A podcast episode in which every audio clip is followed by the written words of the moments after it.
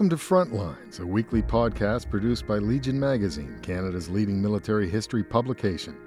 Join us for stories and commentary on Canada's rich military past and present. I'm Stephen J. Thorne, and today we look at the last veterans of Canada's wars.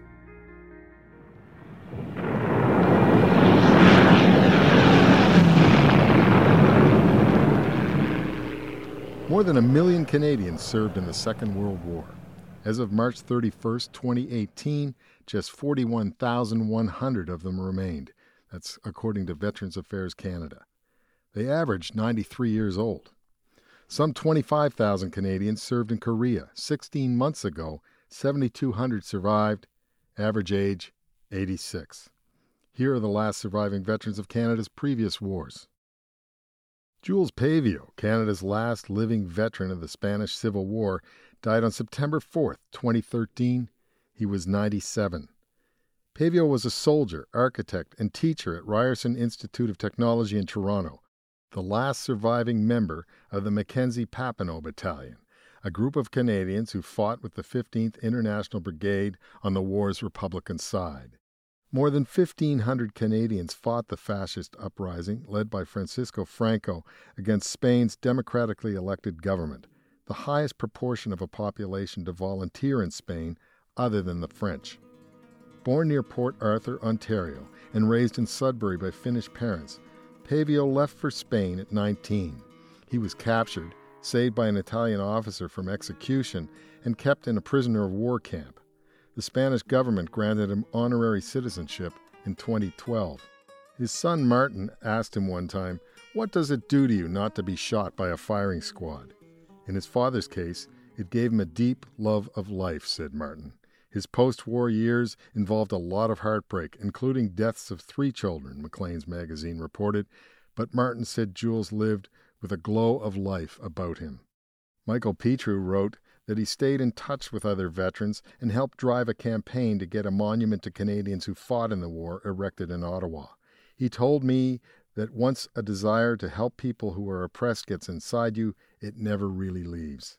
Paivio trained soldiers in map reading and surveying during the Second World War. John Babcock was the last Canadian First World War veteran to die on February 18, 2010. He was 109 years old. One of 13 children, he was born in a barn in Frontenac County, Ontario. Impressed by the salary of $1.10 a day, more than double the going labor rate, and two recruiting officers had quoted the poem The Charge of the Light Brigade, Babcock tried enlisting at age 15. He made it to Halifax by train before he was stopped by the company commander, who sent him to the city's peacetime barracks where he dug ditches and loaded freight aboard Army transports. Claiming he was 18, Babcock volunteered when 50 recruits were summoned for the Royal Canadian Regiment. Officials quickly discovered he was only 16, however, and they placed him in a reserve battalion known as the Boys or Young Soldiers Battalion in August 1917. He was training in Britain when the war ended. Lance Corporal Babcock did not consider himself a veteran because he had never seen combat. He never joined any veterans associations, but he did collect a veterans pension and availed himself of veterans vocational training.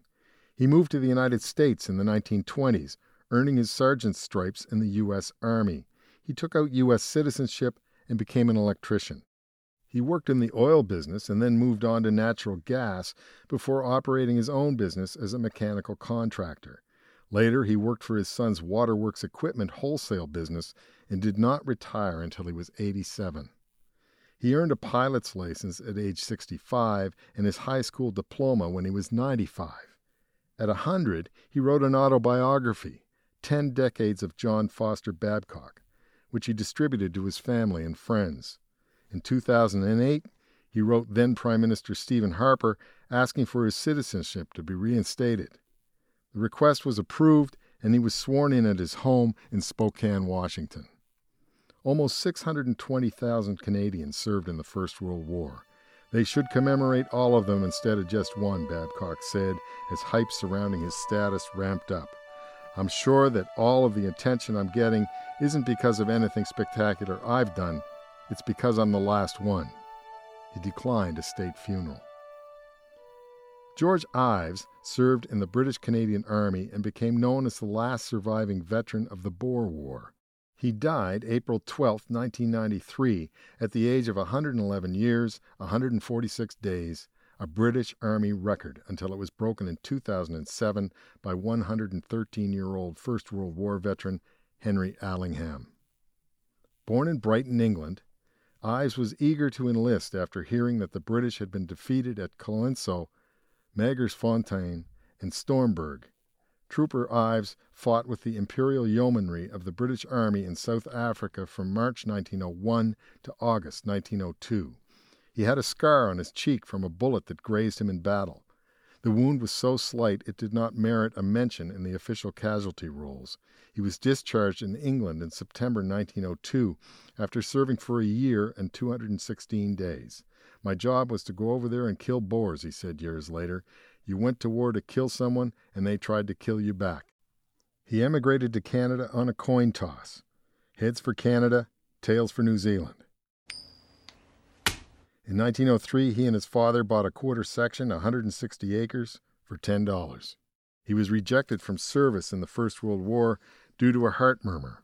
Ives moved his family to White Rock, BC in 1919, where he owned a farm and later worked in a shipyard building wooden scows. He did chin ups until well past 100. In a 1990 interview, Ives credited his longevity to a good wife, good genes, and good work habits his father lived to 99, his mother to 98. William Mills, a Canadian Army veteran of the Northwest Rebellion, died in 1971 at 105. William Craig, a Canadian Army veteran of the Fenian raids, died in 1951 at 101. Richard Dixie, a Canadian militia veteran of the rebellions of 1837 who fought in the Battle of the Windmill, died at 100 in 1916. Sir Provo William Parry Wallis was a junior officer in the Royal Navy during the War of 1812. He served as temporary captain of HMS Shannon as it escorted the captured USS Chesapeake to Halifax Harbor after its captain was badly wounded and first lieutenant killed in one of the war's most memorable confrontations. Eventually promoted admiral of the fleet, Wallis was still on the active list when he died at his country home in Funtington, England, on February 13, 1892, just short of his 101st birthday. His father, Provo Featherstone Wallis, was a clerk at the Royal Navy's Halifax Naval Yard. His dad was bent on securing a naval career for his son, and in keeping with the rules for officers' entry into the Navy, he finagled his boy's official registration as an able seaman on the 36 gun frigate HMS Oiseau at the age of four. In May 1798, young Provo became a volunteer aboard the 40 gun frigate HMS Prevoyant, then joined the 64 gun third rate HMS Asia in 1799. He was promoted midshipman aboard the 32 gun fifth rate HMS Cleopatra, the first ship on which he actually served. Thanks to his father's manipulations, he had already amassed nearly a decade of seniority. In February 1805, Cleopatra was captured by the French frigate Ville de Milan and the ship's company taken prisoners of war. Wallis was freed a week later when Ville de Milan itself was captured by the Royal Navy. His career soared, and so did his retirement.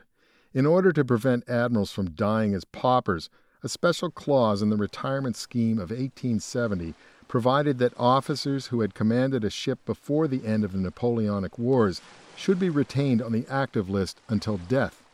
The six days Wallis commanded Shannon qualified him. The Admiralty suggested he retire when he reached his late 90s, since being on the active list meant he was liable to be called up for a seagoing command. Wallis instead replied that he was ready to accept one. Wallis's epaulets are displayed at the Naval Museum of Halifax.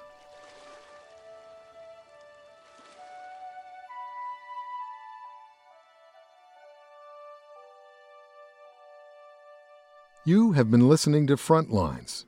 I'm Stephen J. Thorne.